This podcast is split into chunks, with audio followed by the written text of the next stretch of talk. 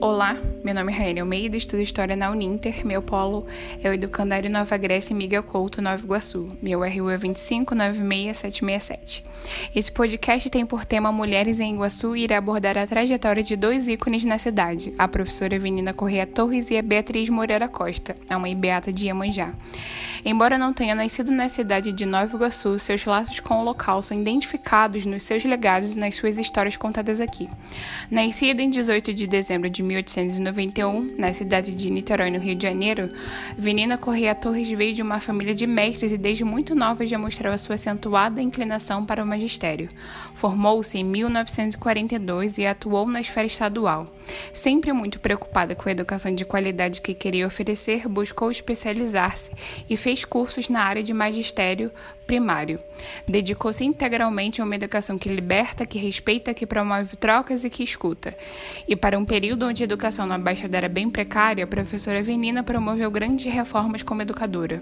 Trabalhou como diretora no grupo escolar Rangel Pestana e posteriormente como diretora também numa das escolas que recebe seu nome. Olhou para uma região, para uma classe menos favorecida e ali investiu seu tempo. Hoje a professora é homenageada com duas unidades de ensino que recebem seu nome, uma escola estadual e uma municipal, situadas uma no município de Nova Iguaçu e outra em Belfor Roxo.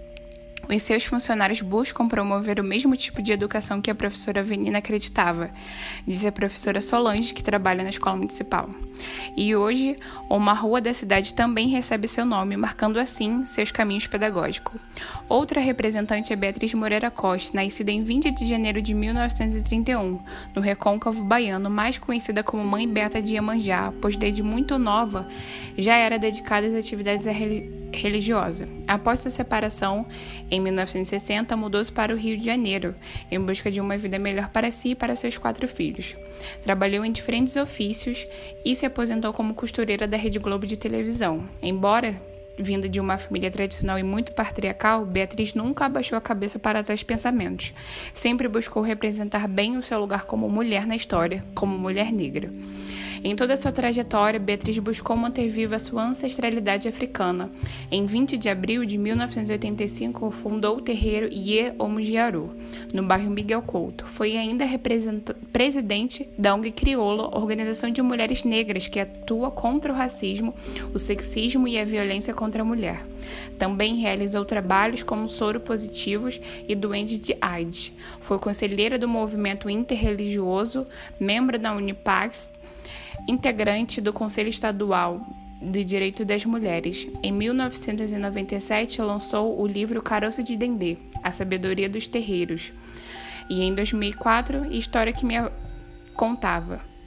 Uma contadora de história nata sempre ressaltava e não deixava morrer a voz daqueles que deram sangue pela luta da igualdade e por suas raízes africanas. Conhecida pela sua luta contra preconceito religioso e racial, Beatriz foi honrada com reconhecimento do seu terreiro com o título de Patrimônio Cultural promovido pelo Instituto de Patrimônio Artístico Nacional. O reconhecimento se deve ao trabalho de preservação da cultura.